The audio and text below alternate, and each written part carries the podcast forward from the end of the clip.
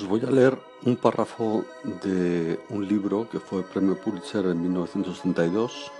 Ángulo de reposo es el título de Wallace Stelner, una de las grandes novelas del siglo XX en Estados Unidos. El párrafo, y luego haré unas breves consideraciones que será el motivo de esta, de esta emisión. El párrafo dice así. La verdad sobre mi hijo es que a pesar de su buen natural, su inteligencia, su extensa formación y su energía arrolladora, es tan directo como una patada en la espinilla. Hasta para llamar al timbre es perentorio.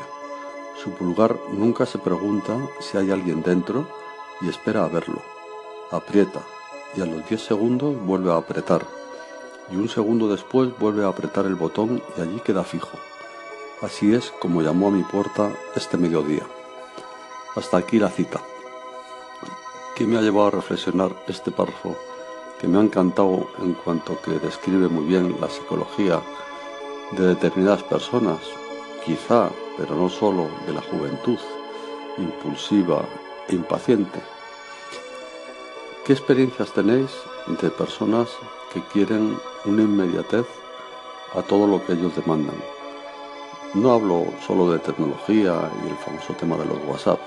Estoy hablando de esas personas que se encuentran casi con el derecho a que les abran la puerta a todas sus demandas, siguiendo la metáfora con la que estoy intentando aplicar este párrafo que acabo de leer.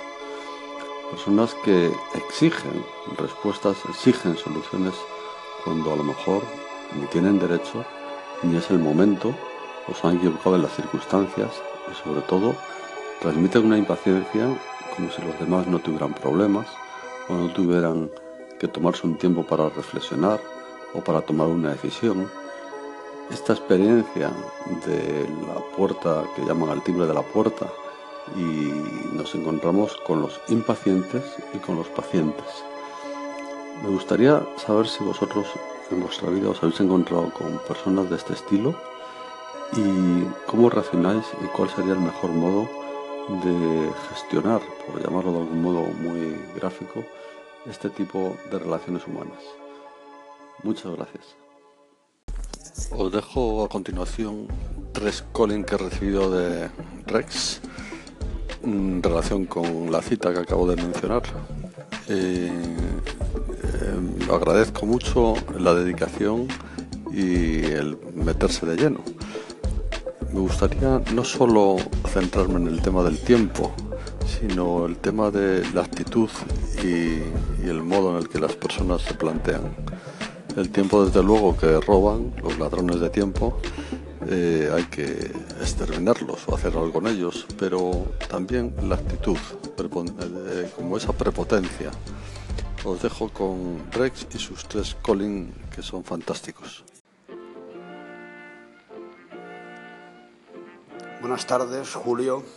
Acabo de oír eh, tu último episodio, directo como una patada a la espinilla, y me ha hecho gracia porque precisamente estoy acabando de, leer un libro que lleva por título Conocimiento del Hombre, un libro publicado en 1947 eh, de, eh, y el autor es Alfred Adler un médico y psicoterapeuta austriaco que fue fundador de la escuela conocida como psicología individual. Y en este librito precisamente, donde, donde desgrana los principios de la psicología individual, habla de, todo tipo de tipologías y por supuesto describe esta que tú, eh, a la que tú haces referencia. Como digo, un libro la más de interesante donde se pueden encontrar descritas eh, la práctica totalidad de, comportamientos y formas de, actuar desde esta perspectiva de la psicología individual y, como digo, eh, describe este, el mismo caso que, describías tú en tu, en tu episodio. Y no sé si me dará tiempo en respuesta a tu pregunta eh, de cómo actuar eh, en caso de toparse con personas de este tipo, voy a echar mano de una cita eh, para complementar y no sé si me dará tiempo a leerla, tal vez lo hago en el siguiente segmento. La cita dice así, es más fácil habérselas con la estera que con la sanguijuela que solo quiere un par de minutos de su tiempo, por favor, será cosa de poco rato.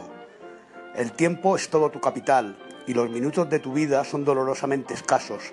Si te dejas dominar por el vicio de atender a tales peticiones, pronto crecerán como una bola de nieve hasta el extremo de que esos parásitos se comerán el 100% de tu tiempo y aún grandarán pidiendo más. En consecuencia, aprende a decir no, con malos modos si es preciso. De lo contrario, no tendrás tiempo de desempeñar tus obligaciones ni de hacer tu trabajo y desde luego no dispondrás de tiempo para el amor y la felicidad. Las termitas se te comerán la vida a pedacitos y no te dejarán nada. Un saludo, amigo Julio, a usted y a todos los oyentes de su estación. Hasta pronto. Hola Julio, aquí Antonio Cambronero desde Blog Pocket, planteando tú como siempre Julio, eh, bueno, preguntas y temas muy interesantes. Yo he tenido experiencias con ese tipo de personas, eh, sobre todo en mi vida profesional. Y gestionar ese tipo de comportamiento en, bueno, mi trabajo ha sido una de las mm, cuestiones más difíciles ¿no? que he tenido que resolver. Lo que yo hice como medida de choque fue eliminar eh, tres herramientas de mi trabajo. El teléfono, el email y las reuniones. Y para sustituirlas establecí herramientas eh, digitales eh, de tipo Team Room y otras con las que, bueno, pues conseguí rebajar el nivel de presión que sentía ¿no? con este tipo de personas. Bueno, no sé si esto te servirá, pero es mi aportación a tu, como digo, interesante pregunta.